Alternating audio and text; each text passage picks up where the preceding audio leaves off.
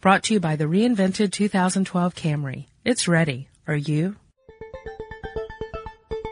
Get in touch with technology with Tech Stuff from HowStuffWorks.com.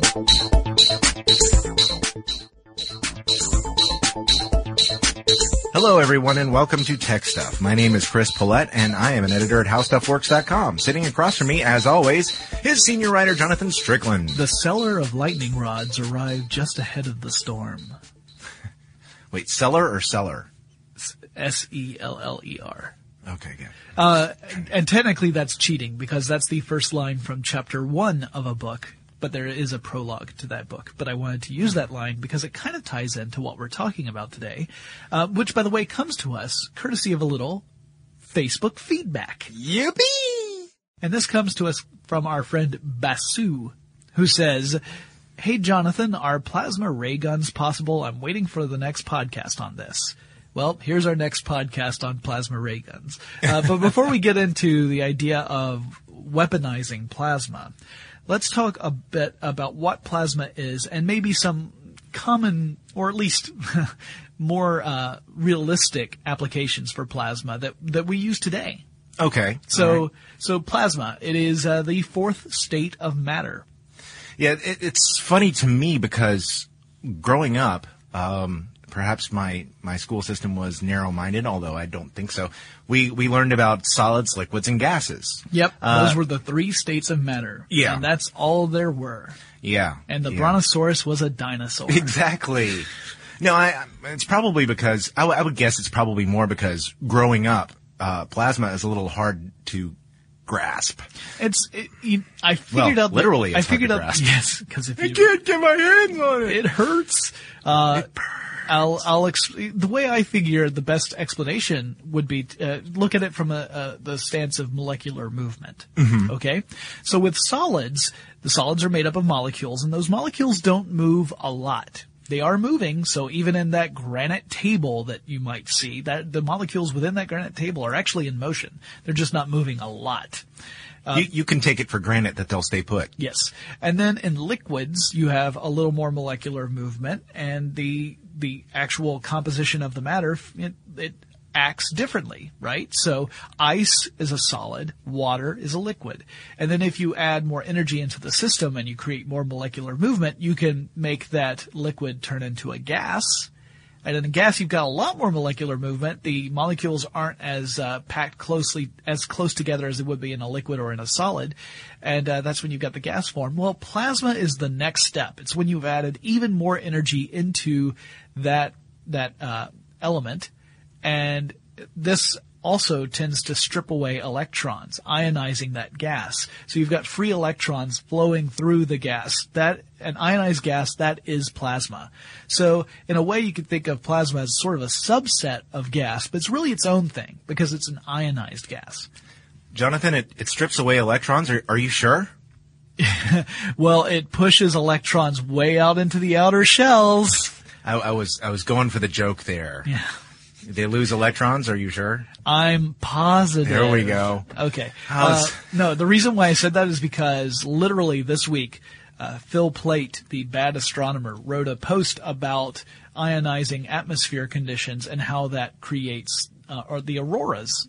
So the aurora borealis and the aurora mm-hmm. australis. And he had written about how it strips electrons away from oxygen and then later corrected himself saying, all right, technically that is not correct. What really happens is that the electrons are pushed to the further energy shells around the nucleus of the atom. And when the electrons come back down to their natural energy shell, photons are released, and that's the aurora. So that's why I wanted to not do the I'm positive I joke see. right off the bat. Okay, okay.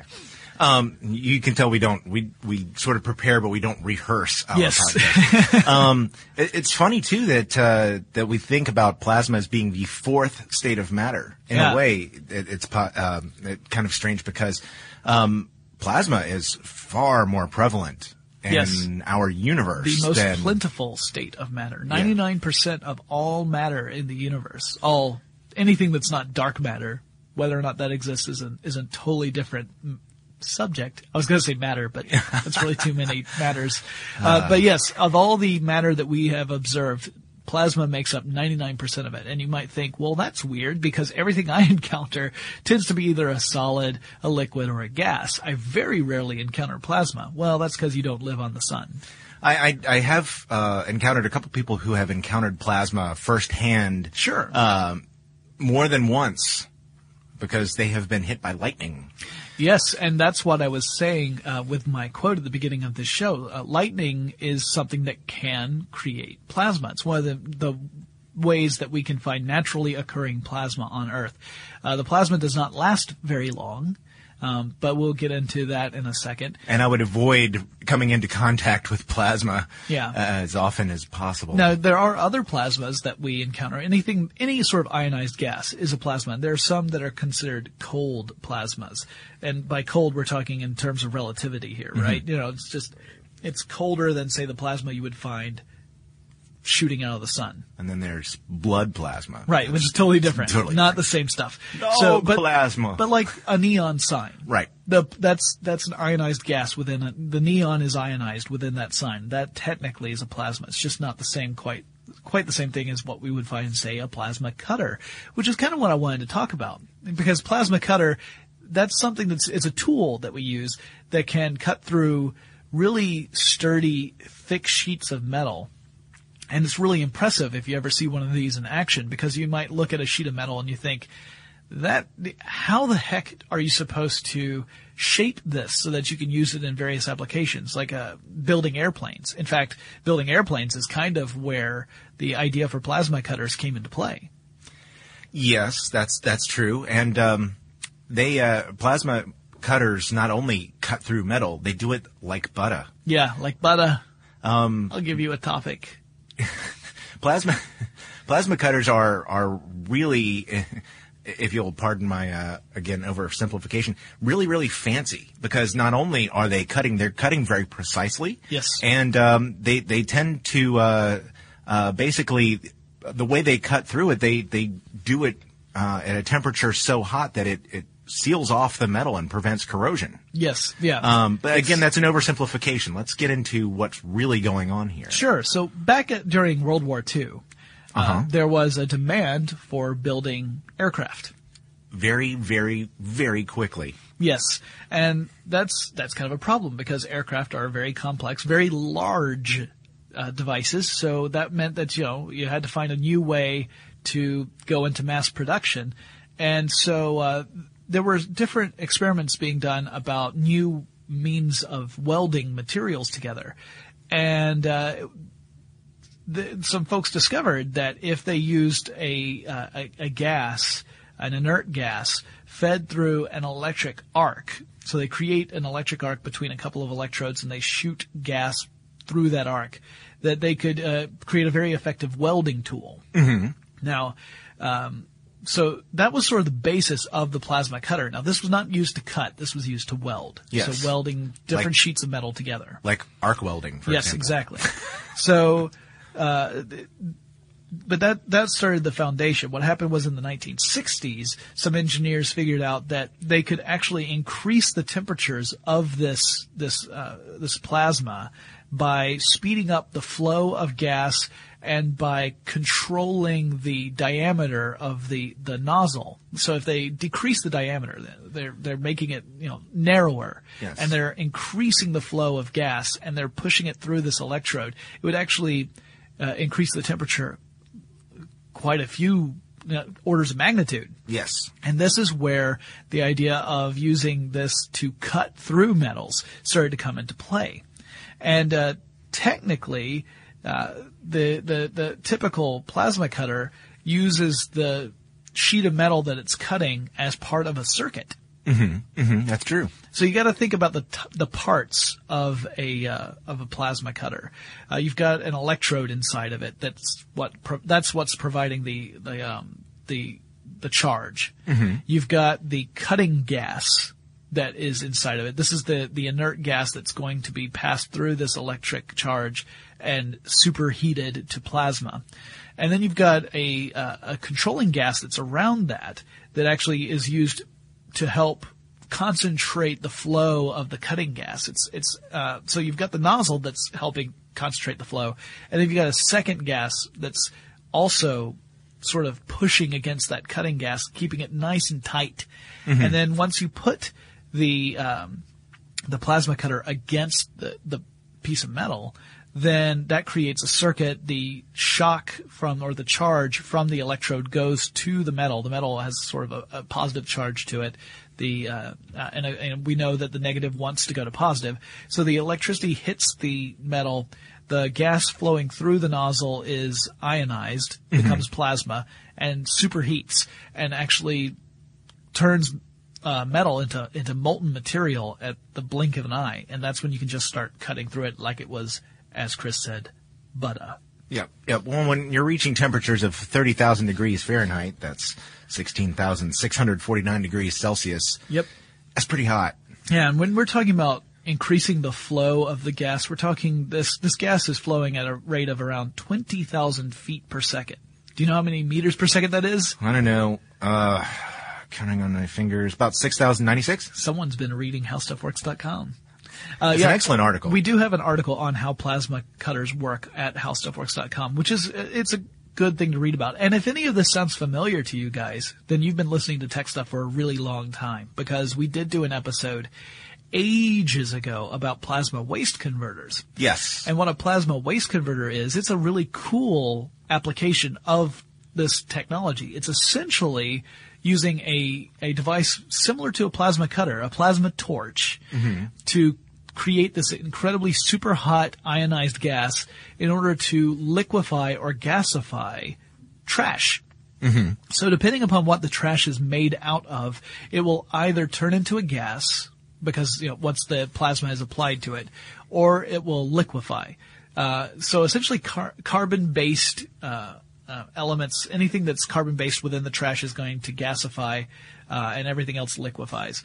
And um, it's you can use that gas depending on on what you're producing. You can actually use that gas as fuel, and the liquefied stuff once it cools turns into stuff that looks kind of like obsidian. In fact, I have a, I have a, a sample of that because when I did the article, I visited a a uh, engineer at Georgia Tech who gave me a sample of this uh, solidified uh, waste, which looked like it was a volcano rock. Which essentially is what it is, kind of. So anyway, that's another interesting use of plasma technology. Now let's kind of talk a little bit about the concept of plasma weapons. Okay.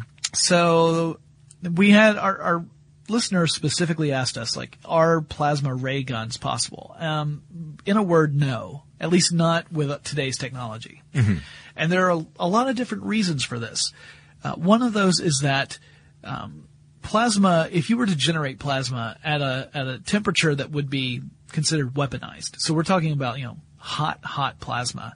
Um, you have the problem of heat dispersing too quickly, so uh, the the ionized gas would lose a lot of energy as soon as it leaves wherever it is, wherever you're generating it. Yeah. Right.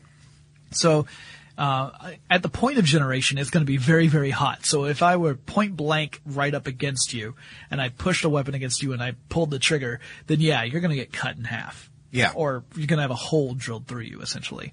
But if you're, you know, 20 feet away, this ionized gas is going to be losing energy at a very fast rate. And as it loses energy, it's going to revert back to a, a, a regular gas. And you can't really get it to travel very far. And it also disperses.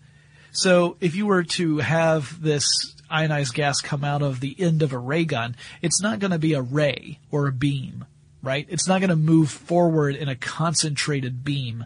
It's going to disperse outward. It's going to bloom. Mm-hmm. So in that sense, you also don't really have much of a weapon because the further away the person is, it's it's just like a shotgun in a way. You know, a shotgun shoots shot, and that shot spreads as it goes out. So the further away someone is, the less concentrated the impact will be. Right? Right. So same sort of thing, except even on a bigger scale, because we're talking about individual atoms here, not just uh, shot. And so that's another problem. Um, and, and there are various ways of getting around this. Uh, If you had a gun that somehow could create an electrical charge all the way down to wherever your target is, it could ionize the gas immediately around the electrode. Mm-hmm. But in that case, you're talking about some sort of super powered taser. Yeah. Now, if you'll remember, if you think of it as, as the plasma cutter, you'll remember that in our discussion on how it worked just a moment ago, um, Jonathan was pointing out that the, the metal that's being cut requires uh, is is basically charged. It's Yeah. part. It becomes part of the circuit. Yes. So if you were shooting at something 500 feet away, for example, Mm-hmm. um, it's going to be very difficult. I mean, you can't. you have no circuit. Uh, You can't. You don't have a circuit. Um, also, you'll remember that uh, Jonathan was talking about the gas that's on the outside of the pressurized gas that is used to cut. Um, that's controlling the the cutting Yeah. of the, the the plasma cutter. Without that, um, it's exactly like Jonathan says. You don't have a real way to control it. Now you might say, well, what about lightning? Well, lightning it forks. It's not controlled. Yeah. Um, so yes, lightning can can travel a, a, a long distance, but it also uh, it's a charged. We know that the ground and the clouds are charged differently. Yeah, it's And- essentially a circuit. It's, It's a circuit that only lasts a, a moment, but it, Yeah. you know, it's not. So if you had, if you somehow arranged it so that everyone on the enemy side wore a particular suit that Could you could positively as charged clothing, Right? please? Thanks. So that I could use this negatively charged electrode to create a circuit between me and you, uh, then I can vaporize you. That would be great. Hmm. So yeah, it's a little tricky. Um, yeah, there are a lot of other issues with this, but there, that's not the only way to weaponize plasma. That's you know that's if you were to have a gun like in the Halo universe. In the Halo universe, the aliens have uh, plasma weapons, and they shoot these kind of blobs of energy, which you know essentially it's like uh, uh, uh, blobs of, of superheated gas, and they travel as if it were a solid projectile. And uh, uh, so like little sunlets. yeah, these little energy weapons that can do massive amounts of damage, particularly to, literally to your shields. They're great against shields. So, uh, yeah, supercharge your plasma uh, pistol and then immediately switch to your regular pistol. It's a great way of. Anyway, so that's just not viable right now. The equipment we would need to create plasma is much larger than what you could have in a handheld gun, and you just wouldn't have those results. But that's not the only way. Uh, there are other ways. Like there's an example. There's a, a, weapon uh, that's been worked on by the U.S. government uh, over the last few years called a pulsed energy projectile weapon, or PEP. Now, this creates a uh, it uses it uses a very high powered um, uh, laser style weapon. So it's not a plasma weapon at its at its source, right? It's just Right. create it's just firing off energy. It's an energy weapon, and the idea is that when the energy contacts something solid, then it creates a plasma. It actually excites the the material that it contacts with, and that's what creates the plasma. So the plasma is not contained within the weapon, uh, and it's it's just it generates as soon as the uh, ray hits something solid. And then at that point, what happens is the plasma uh, that's generated quickly starts to expand because the energy from the ray is continuing to hit it. Okay. So that expanding plasma creates an electromagnetic pulse, and this pulse is geared to uh, kind of short circuit our pain receptors. And the idea is that this weapon would either paralyze you, it would just make all, you know, your muscles contract, kind of like a, a massive taser, or it would paralyze you with pain. You would feel so much pain you would be incapable of doing anything else. This is the pain ray that people have talked about. Right. And uh, uh, there's a lot of concern in the international community that such a device would be used not to stop a riot, but rather as a device of torture to uh, to really torture a person if you were trying to interrogate them. And of course, uh, the whole torture thing has its own issues be- beyond just the, the technical.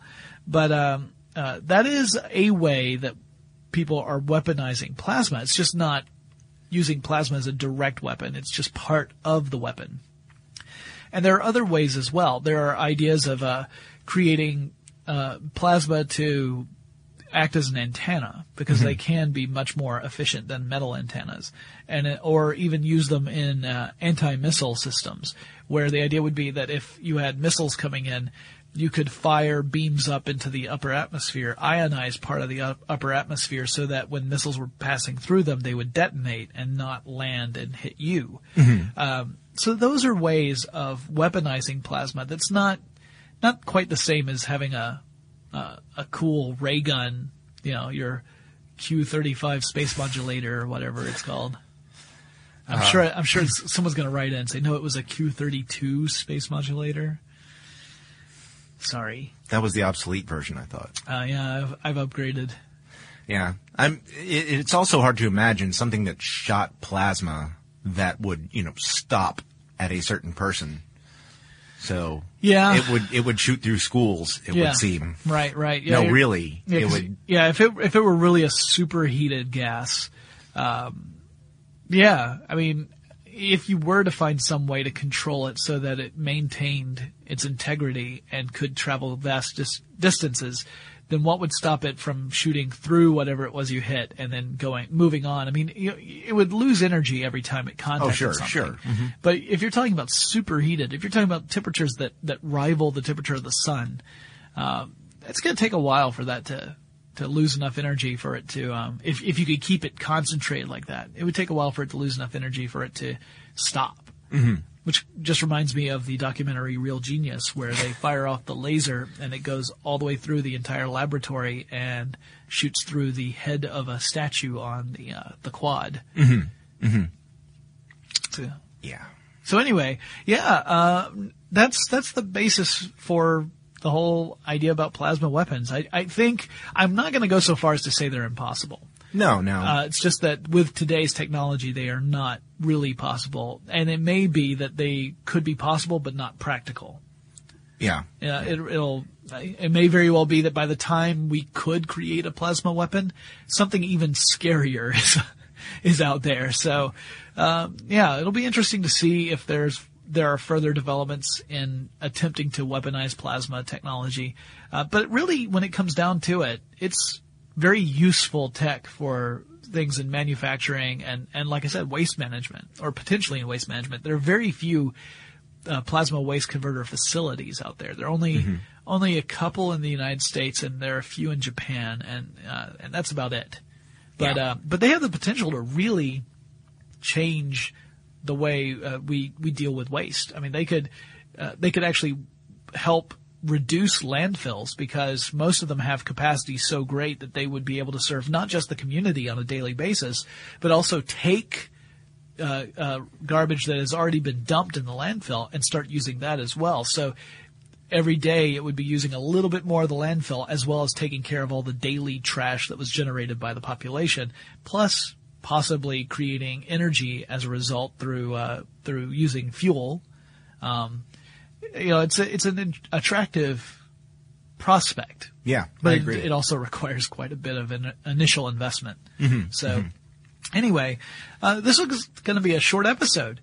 So, hey guys, uh, I, I, you're welcome because you know, a lot of ours have, have topped over 45 minutes, and a few of them have hit that one hour mark.